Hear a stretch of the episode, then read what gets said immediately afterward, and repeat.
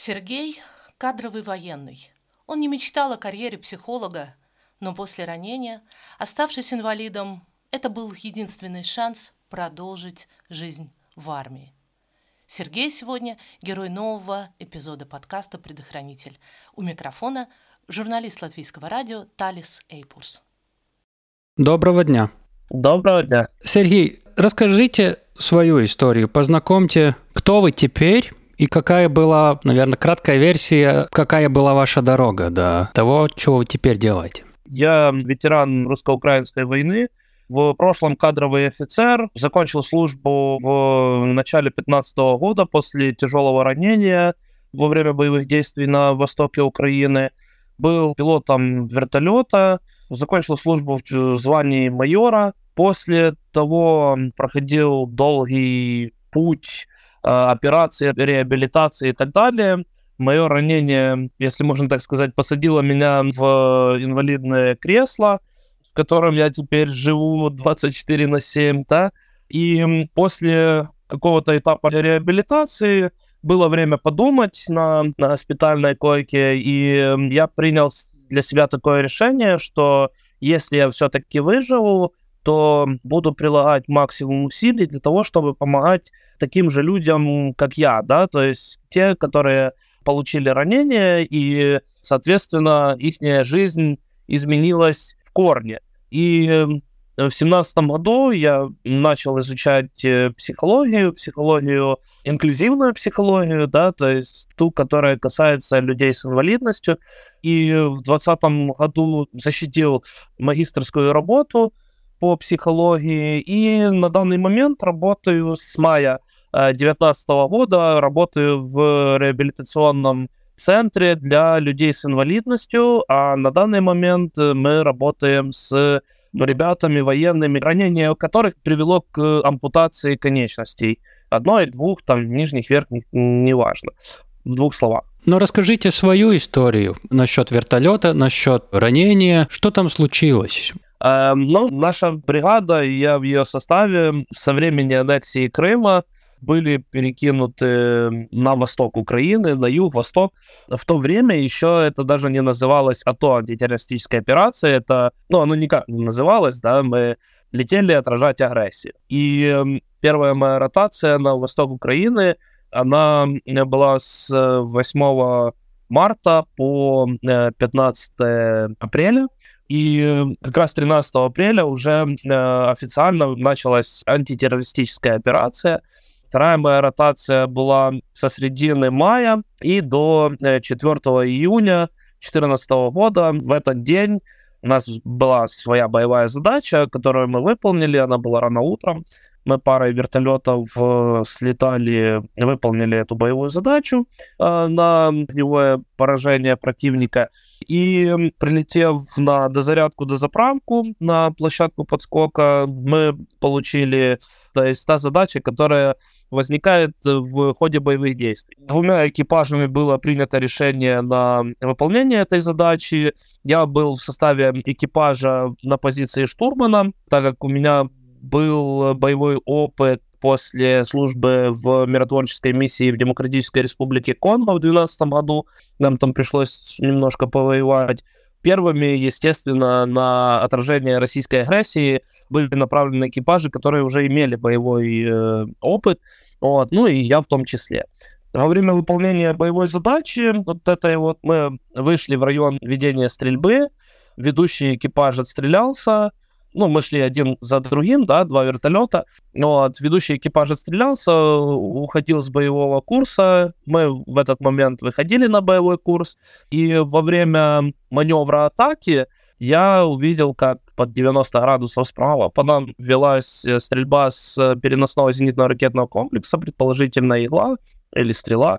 Первая ракета была запущена в ведущий борт, попала в тепловую ловушку, в борт не попала, хотя осколками немного посекло, он уже пропал из поля зрения моего, и э, когда мы уже производили маневр для стрельбы, я увидел, что с того же направления шла уже по нам ракета, я доложил об этом командиру экипажа, мы приняли решение все-таки отстреляться, ну, выполнить свою задачу, Ну и только мы отстреляли, отстрелялись, правый двигатель прилетела ракета ПЗРК, прогремел взрыв, вертолет э, начал беспорядочно снижаться, мы с командиром экипажа пытались его как-то стабилизировать, мы рухнули со 100-метровой высоты, рассыпаясь и взрываясь на ходу, упали, это было под Славянском, упали в такую ну, это не посадка, это такая и заросли, там кусты, молодняк акации. Я хорошо помню, как э, блистер мне, ну, остекление кабины пробила акациевая ветка,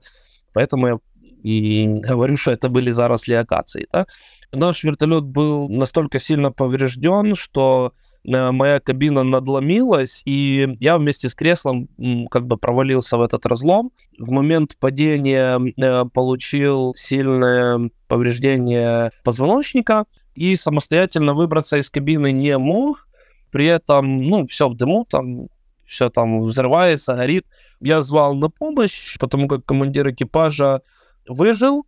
Я его видел через дым мельком, что он там прошел, пробежал перед носом вертолета. И когда командир экипажа первый раз заскочил в мою кабину, ну, это чтобы было лучшее представление, кабина Ми-24, она как у истребителя, да, то есть это э, как такой, ну, колодец, как бы, так. Кто знает, там Ми-24 это тандемная схема расположения экипажа.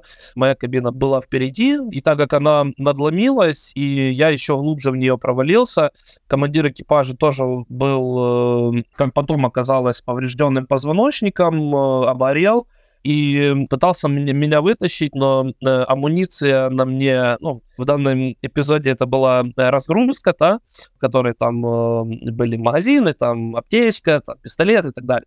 Вот, она уже на мне обгорела, и он за нее схватился, хотел вытащить, но она как бы оплавилась и разлетелась на куски, он меня не смог вытащить и как бы исчез в дыме, и я, ну, как бы остался один на один, да, в горящем вертолете. И помнится такой, ну, как бы эпизод, что его кабина уже горела, да, то есть э, сзади у меня за спиной, и я уже чувствовал, как огонь подбирается все ближе, и э, с шлема летного, да, выходят сзади два провода на телефоны и ларингофоны. И вот Э, я уже чувствовал, как они начали плавиться, да, и вот эта вот оплетка начала течь вдоль позвоночника. Ну, это было больно и неприятно. В одном из э, нагрудных карманов разгрузки был пистолет как табельное оружие. Я так на него смотрел и думаю, ну, если уже терпеть не смогу, ну, наверное, буду стреляться, потому что, ну, терпеть такую боль в принципе, было нереально уже. И э, в момент, когда я это думал, вылезти я не мог, у меня работала на тот момент только правая рука и голова, все остальное было или обездвижено или сломано, ну, как левая рука там, да, допустим. И в этот момент э, командир экипажа второй раз залез в кабину, так как бы перегнулся э, через борт вниз, э, схватил меня за ремень на, на брючной, Э, и за него начал тащить. И ему в этот раз удалось. Я помню, э, как э, когда он меня перекинул через борт, как бы голова и руки были уже на улице, да, а ноги там и таз были еще в кабине, и он меня тащил. Я помню, как кожа на его руке горела. Вот именно кожа, не, не амуниция, не форма, а именно кожа. Но он меня выкинул из кабины, начал тащить сам он уже тоже как бы измывал от боли, потому как э, были свои ранения, жоги, э, и он меня оттащил, наверное, метров 15 от борта. Еще один такой эпизод, когда рассказываю, да, говорю, вот, э, что такое настоящий кайф, да, настоящий кайф это когда на ожог свежий попадает мокрая грязь, да, и это вот это реальный кайф. Ну и мы в этой грязи, в этой не знаю, в этой земле. Вот, он меня тащил метров 15, шлем у меня раскололся во время попадания, одна часть шлема закрыла мне э, лицо, и я как бы смотрел на мир только одним глазом, вот, оттащив 15 метров, он сказал, что я больше не могу там тащить, потому что там больно и так дальше, и вот мы лежали как бы в кустах, упали между врагом и нашими войсками. За нас шел бой, то есть над головами там свистели пули и так далее. И было слышно, как э, через кусты ломится какая-то техника, ну, или БТР, или, ну, не гусеничная, колесная. Как э, потом оказалось, это э, был БТР э, наш, и я слышу, как командир экипажа там э, кричит, не стреляй, не стреляй, свои. Ну, а так как э, бой идет, там непонятно, кто в кого стреляет, да, э, звучат автоматные очереди, я думаю, ну все, командира уже нету, я лежу в кустах, меня не видно, думаю, вот это вот э, не, не взорвался, не сгорел, да, сейчас меня БТРом в кустах переедут. Вот, такие вот мысли были, ну, наверное, глупые, но на тот момент они такими не казались. И я лежу в, в кустах, слышу, как бегут люди через эти кусты, и я так зажмурился, да, закрыл глаза, ну, чтобы не видеть, думаю, ну, если противник первый подошел, понятно, что они меня не будут там брать в плен, меня просто добьют, потому как я не транспортабельный, вот, э, и кто-то, пробегая мимо, да, споткнулся о мое плечо, таким образом обратили на меня внимание, э, я так еще сильнее зажмурился, думаю, ну, хоть не буду видеть, как меня там расстреляют. В этот момент кто-то наклонился надо мной такой, э, браток, что там, где там, где ранение, где кровь? Я открываю глаза, ну, один глаз, да, потому что второй был за шлемом, и вижу желтый скотч, а, точно помню погоны сержанта и шеврон красный крестик. Он мне вколол бутерфенул, сразу осмотрел, я ему сказал, что не чувствую тела, скорее всего, что сломлена спина. Он э, подозвал еще двух бойцов, они меня положили на автоматы и начали нести, тянуть. В этот момент начал взрываться боекомплект э, пушки вертолета. На тот момент в той модификации это была 23-миллиметровая пушка, то есть 23-миллиметровые ряды начали летать в разные стороны. Это прошло времени, ну, максимум 15 минут. То есть за эти 15 минут боекомплект э, пушки лежит под моей кабиной ну, его месторасположение. То есть можно понять, что за это время моя кабина уже полностью сгорела. То есть, если бы я остался в кабине, то есть меня бы уже точно не было в живых. Если бы не командир, да. Да, да, если бы не командир.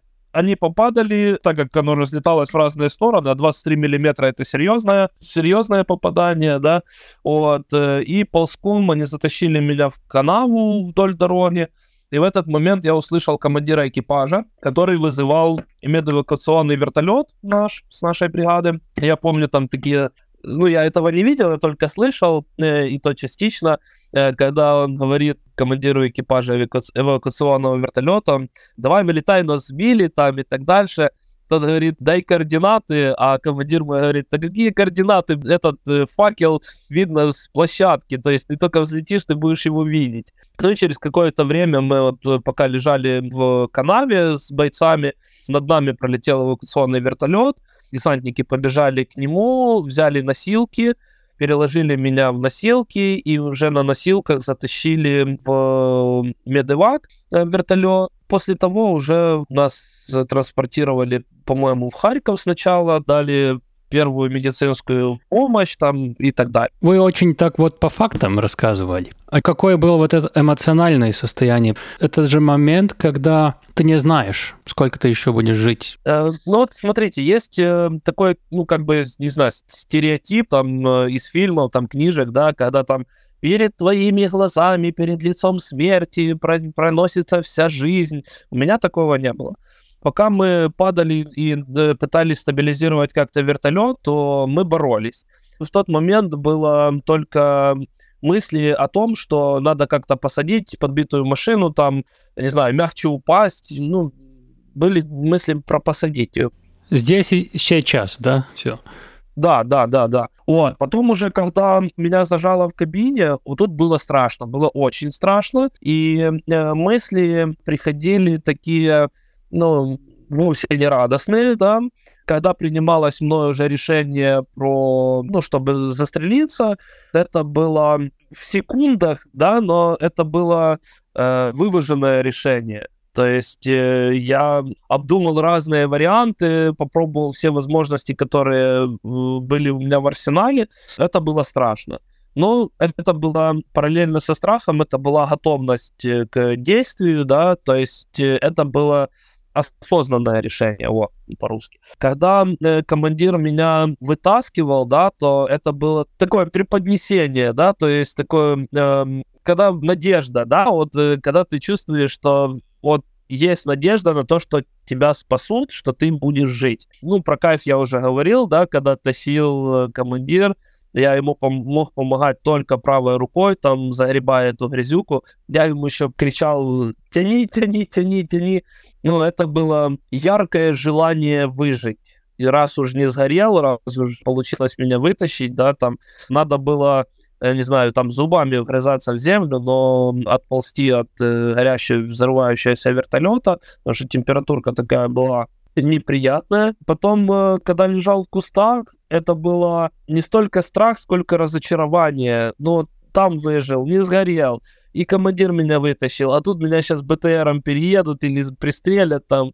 И такое, ну как бы предыдущие действия не имели смысла. Такое разочарование было, ну, прям вот обидно-обидно, как, как бы сказать, да. Ну, а потом уже, когда подбежали наши десантники, я уже, ну, вот как-то был спокоен. Я уже понимал, что я выжил, уже мне предоставляют первую помощь, да, там меня э, тащат. Когда положили в вертолет, я уже был, ну, в принципе, абсолютно спокоен. А когда бортехник вертолета эвакуационного подошел такой, ну, мы же служили в одной бригаде, а он старший по возрасту был, он подходит ко мне такой, малой, малой, малой, да все будет ток, все будет ток, мы сейчас тебя подкинем в госпиталь, все будет ток. И такое спокойствие уже было, ну, как бы, я уже не тревожился ни о чем. Ну, это правильные слова, даже если они неправда иногда, но так надо говорить, наверное. Да, да, да. Вот что бы вы по своему опыту сказали, что это значит быть там в этом моменте? Вы говорили с, э, я предполагаю, уже многими, которые были примерно там же э, или похожей ситуацией, как вы. Угу. Ну, смотрите, э, когда человек говорит, что он не боится смерти, смерти боятся все. Но критических ситуациях, когда нужно, именно нужно, да, там пожертвовать своей жизнью, то в таких ситуациях реально нет вот этого страха, что вот я сейчас умру, да, то есть свою смерть ребята воспринимают как, эм, как инструмент. Это единственный выход, да, там, пожертвовать собой, там, вот, многие говорят, там, вот, если бы меня брали там в плен, я бы там подорвал бы гранату и забрал бы их с собой. И он бы действительно это сделал. Так же, как я, зажатый в кабине, э, если бы я горел дальше, да, и я бы уже не мог терпеть, я бы, скорее всего, застрелился бы. Но это то ощущение или решение, которое не возникает само по себе, да, это в большинстве случаев это от безысходности. И это э, воспринимается нашей психикой как инструмент, потому что осознанно, да, прийти к этому, ну, это будет, как это, самоубийство, да, наша психика под это не заточена. Поэтому проще воспринимать это как инструмент, чем как осознанное решение вот без, без... Да. Самое трудное, иногда говорят, что э, следует после этого всего. О, да. Это однозначно. Психика у нас, э, она как телохранитель. Она отключает э, большинство когнитивных функций, да, мыслительных процессов и аккумулируется для того, чтобы выжить. И все травматические, психотравматические события, они как бы капсулируются. Есть только один процесс, который запускается для того, чтобы выжить тут и теперь. Но когда э, человек оказывается в более безопасной местности, в более ресурсном состоянии, тогда наша психика начинает раскапсулировать эти воспоминания, да, и часто можно слышать у ребят, когда они там в госпиталях, уже там в реаб-центрах или дома, они говорят, тут меня накрывает. Так вот, это именно тот случай, когда психика начинает обрабатывать вот этот вот травматический опыт. И тогда действительно с ним тяжело справляться, потому что вот эти вот защитные механизмы психики, они уже не срабатывают, потому что нет реальной угрозы. Иногда, ну, когда есть расстройство, да, тогда там более глубокие, глубокие процессы. О, но когда до расстройства еще психического не дошло, да, то вдумывание, воспоминания, да, они дают э, еще больший травматический эффект на психику, на поведение, на эмоции они влияют. Вот, и с этим э, очень тяжело справиться. Ты не аккумулируешься, да, но э, часто на ребят нахлынивает чувство вины, да, там э, эффект выжившего, например, там, и так далее. И именно на этом этапе из практики по собственному опыту это самый тяжелый этап обработки травматического опыта. Вы теперь работаете именно вот с такими случаями, или это уже стадия позже, где человек должен найти свое новое место в жизни, или что-то еще другое?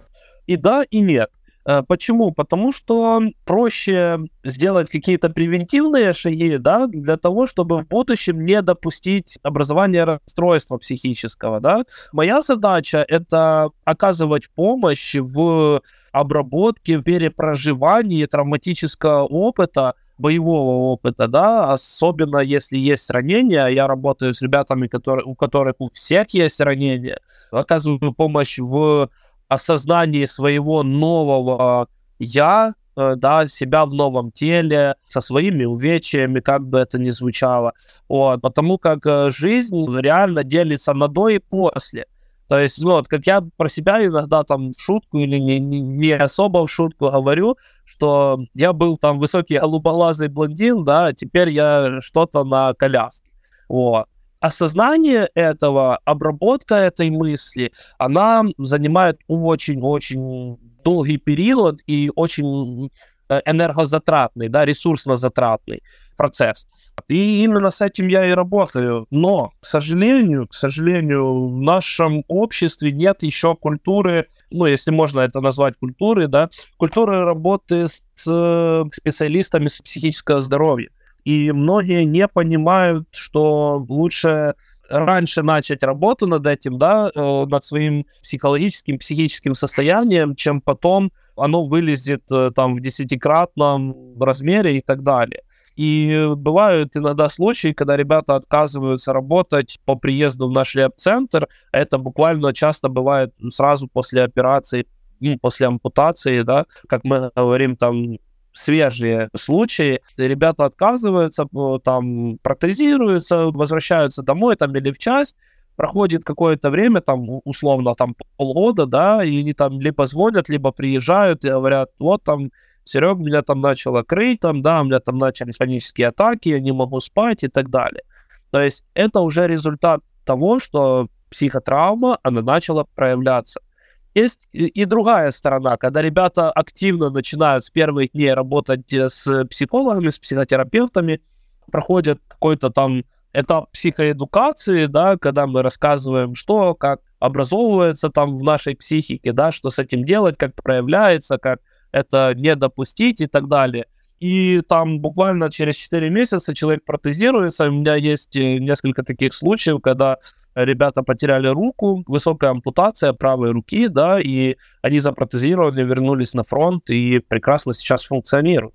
Да, вот я это почувствовал не один раз, что те, которые были ранены, они и еще в реабилитации они вот какие-то вот такой депрессивный фон и такой немножко обидевшийся фон на, на весь мир немножко, что ли? Да, да. И на тех э, специалистов, которые с ними работают, почему нам кто-то там еще не помогает, э, я такого наблюдал это не столько депрессивный, потому что депрессия это уже как расстройство, да, как диагноз можно рассматривать. Это больше про апатию и э, еще один такой аспект это обостренное чувство справедливости да, вот у всех ветеранов, независимо от того, есть ранение, нет ранения, тот, кто принимал участие в боевых действиях, скорее всего, будет иметь э, обостренное чувство справедливости. И вот именно то, о чем вы говорите, да, вот это именно проявление этого чувства.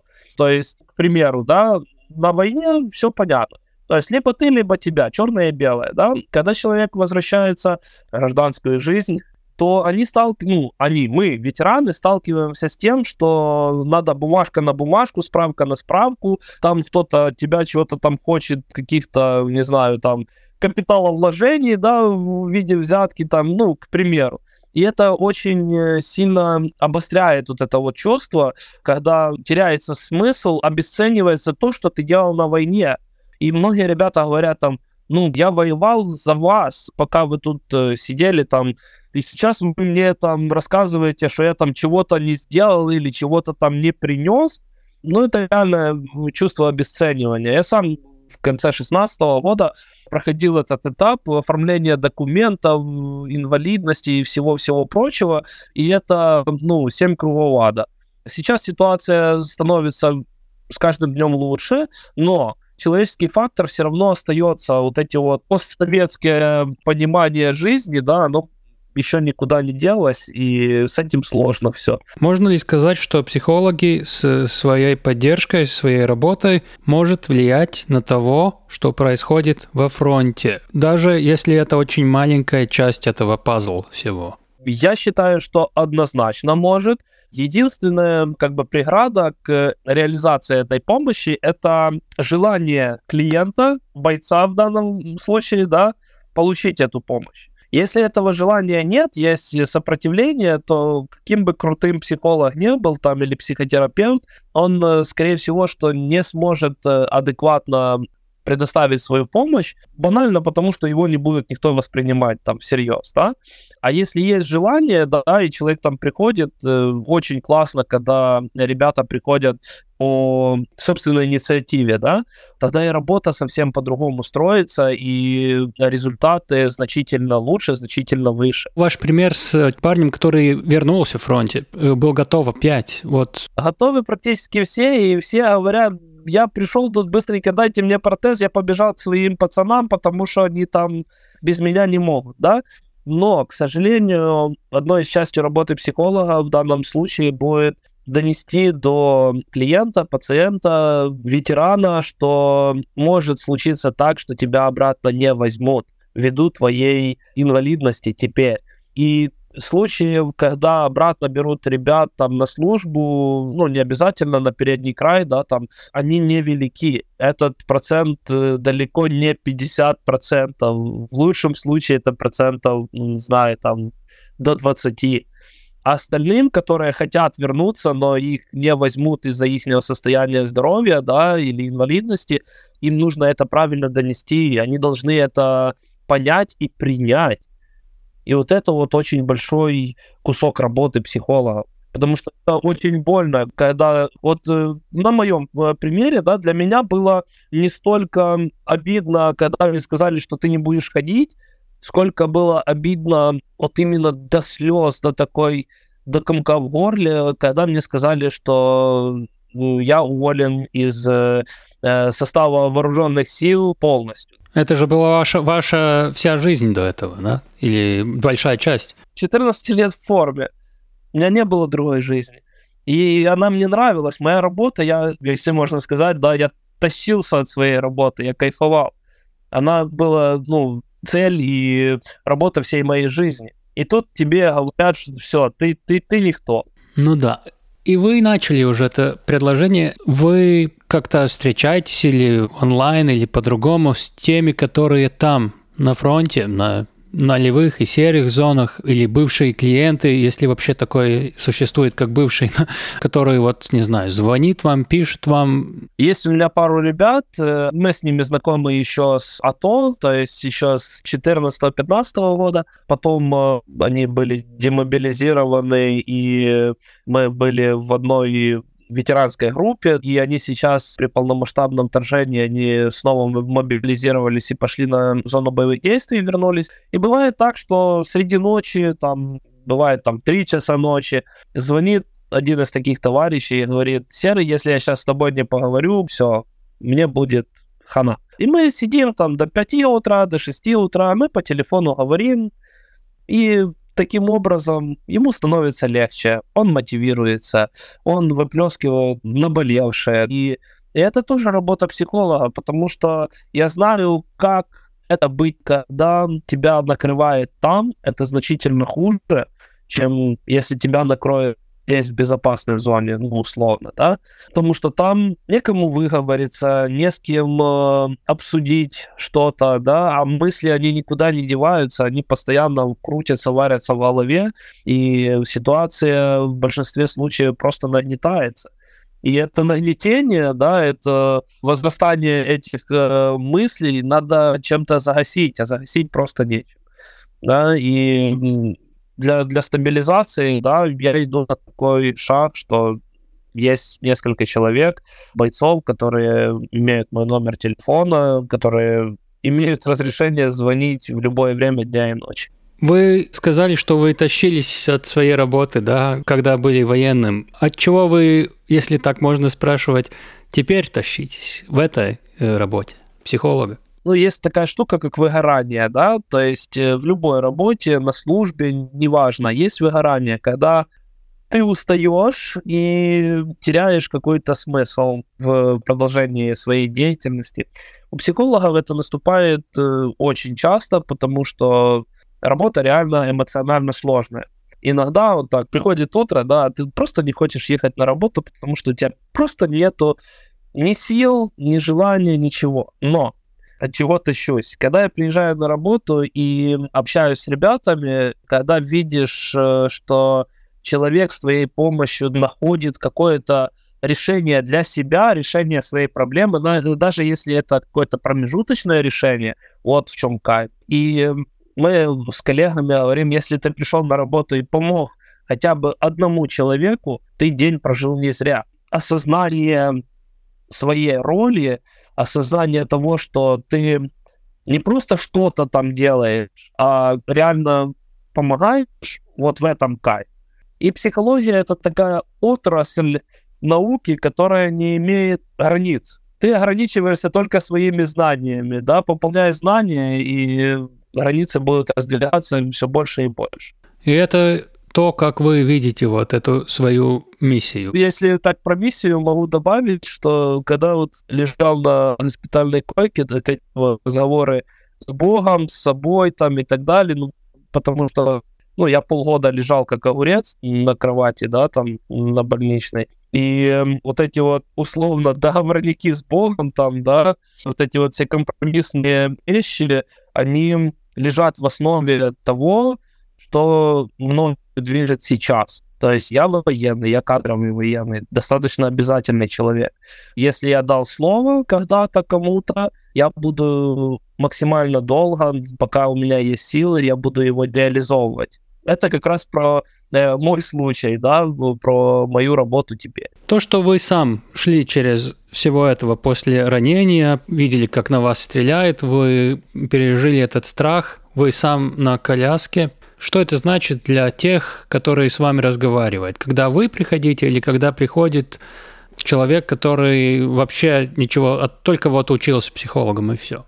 Э, какая это разница?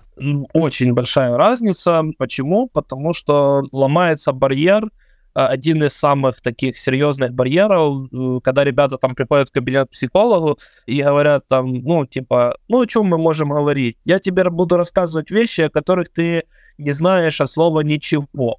Да, то со мной такое не прокатит. Когда я им э, вкратце рассказываю свою историю, да, то ребята такие типа, а, так у меня, в принципе, этой проблем нету. То есть э, это играет большую роль, и есть такое понятие, как эмпатия, да, то есть расположение э, собеседников друг к другу. Это очень большая помощь в реализации этой эмпатии с э, клиентом, с пациентом, с ребятами, вот, ранеными, потому что у меня есть опыт, которым я могу поделиться, которые они только, только начинают получать, да, жизненный опыт этот, и какой-то определенный этап нашего взаимодействия с ними, это я как старший товарищ, да, э, они ко мне приходят там за советом, а, а как ты думаешь, а как у тебя было, и так далее. То есть это, ну, реально помогает, а дальше уже, когда вот э, приходит к ребятам осознание, что такое психи- психическое здоровье, как с ним работать, тогда они работают без проблем с гражданскими специалистами, и у них уже этого барьера ну, нет в принципе. Может быть, коллеги-психологи вам завидуют, что вы на коляске? А, если так можно сказать. профессиональной, с профессиональной точки зрения, да, моя позиция, мой опыт, мои мысли есть э, в данном случае немного более экспертными, вот так вот, корректнее сказать, да? Да, да. Кто понимает черный юмор, то да, она имеет место быть мы видим, что страны, которые хотят помогать, делают э, все возможное, чтобы оказать вот и психологическую, и медицинскую помощь. Я предполагаю, их намного раз больше этих людей, которым нужно было бы получить психологическую помощь после или во время войны, военных я имею в виду. А вас, психологов, только вот столько, сколько у вас есть. Вот какая это ситуация, как бы вы характеризовали? Однозначно помощь стран-партнеров это колоссальная помощь, без всяких там заигрываний, да, самостоятельно справиться с э, такой мощной агрессией было бы в десятки раз сложнее. А если брать э, психологический аспект, э, то психологическая сфера развивается в Украине. На период э, с 2014 года было очень много разных программ обучения психологов, специалистов психического здоровья. Я сам проходил не один раз коллеги из Израиля, коллеги из Штатов, коллеги из Венгрии, кстати, из Прибалтики тоже – обучали нас э, по разным методикам, э, разным процессуальным э, вещам, предоставление психологической помощи, да, и нас, психологов в Украине, становится все больше и больше, и мы набиваем свои шишки, если можно так сказать, да, в процессе работы, потому что, ну, все знать невозможно, к всему быть готовым тоже невозможно, но мы получаем в середине Украины, да, внутри Украины мы получаем тот э, опыт, э, которым уже и сами иногда делимся с э, своими иностранными коллегами. Проводится много конференций, саммитов с иностранными коллегами, и мы уже, это не столько, сколько там нас учат, да, как в школе, мы обговариваем, то есть у нас уже есть тот уровень опыта, когда мы можем равный равному делиться, да, с зарубежными коллегами, где это развивалось значительно дольше. Там. Вот приведите, пожалуйста, парочку примеров, чего вы смогли уже или можете дать коллегам стран-партнеров, и чего они все еще может дать вам? Ну, смотрите, э, есть э, некоторые процессуальные вещи, да, которые а, отрабатываются годами, э, проводится куча исследований и так далее, да, и выбирается оптимальный вариант. Э, у нас этого времени нету. Мы используем их протоколы для работы у нас тут дома. Но этим протоколом надо научиться правильно пользоваться. И такими протоколами, такими методиками делятся зарубежные партнеры. Что мы как бы можем дать, то это очень мало стран, которые ведут исследования в военной психологии, имели возможность обработать информацию, обработать опыт ведения боевых действий на своей территории. Это очень важный аспект, и он э, очень сильно влияет на восприятие, на реакцию, на эмоцию и так далее, мотивацию. И э, именно этими наблюдениями, этим опытом работы здесь у нас в Украине мы с ними делимся потому что, ну, у них, в принципе, не было такого опыта, да. У них были там военные, например, как э, американские военные в Ираке, например, да, но это совершенно другой подход, совершенно другая мотивация. Соответственно, в результате будет другая реакция и психики, и э, общества, и так далее, да, потому что мы же не рассматриваем условно бойца, который имеет психотравматический опыт, как какую-то единицу, оторванную от всего, да, ну, условно, как подопытного кролика.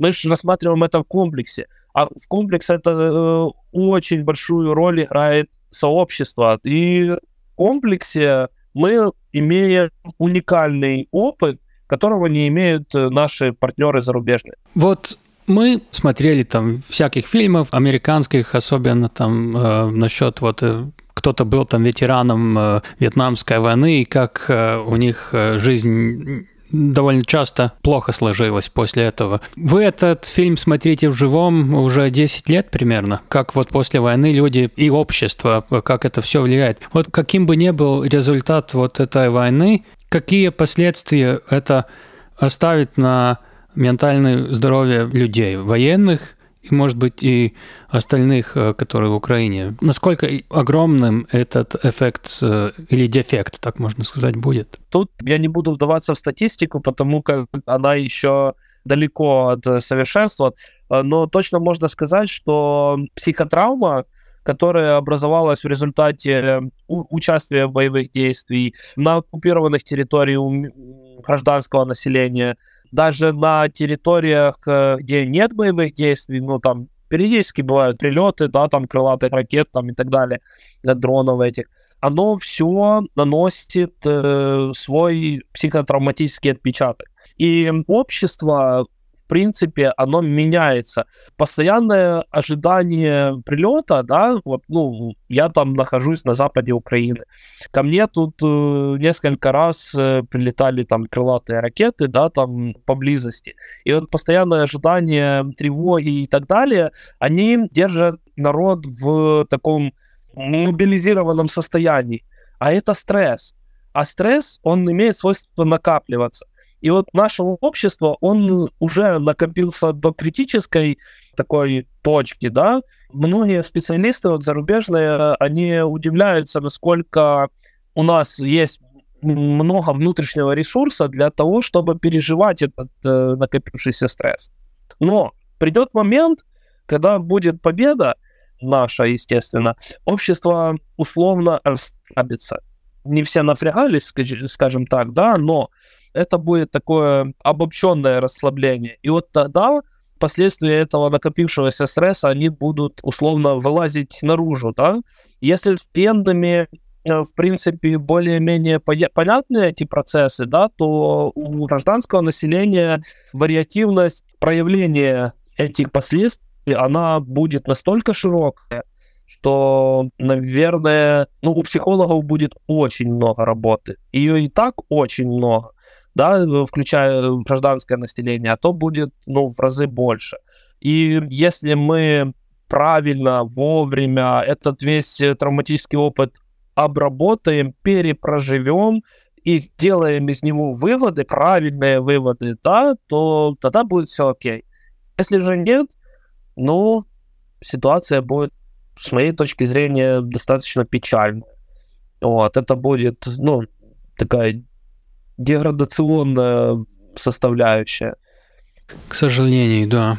Я бы хотел последний вопрос, который мы задаем большинству наш, наших собеседников, наших интервью. Чего бы вам, именно вам, вот лично пожелать?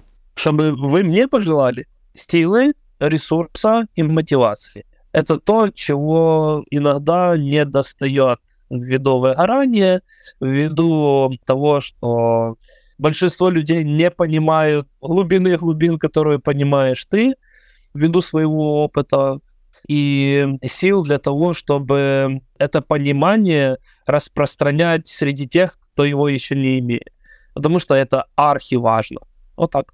А победа, она все равно будет за железобетонно. Очень большое спасибо вам, и мы очень благодарны за этот разговор, и я, наверное, буду нажимать на кнопку «Стоп». Всегда, ласка.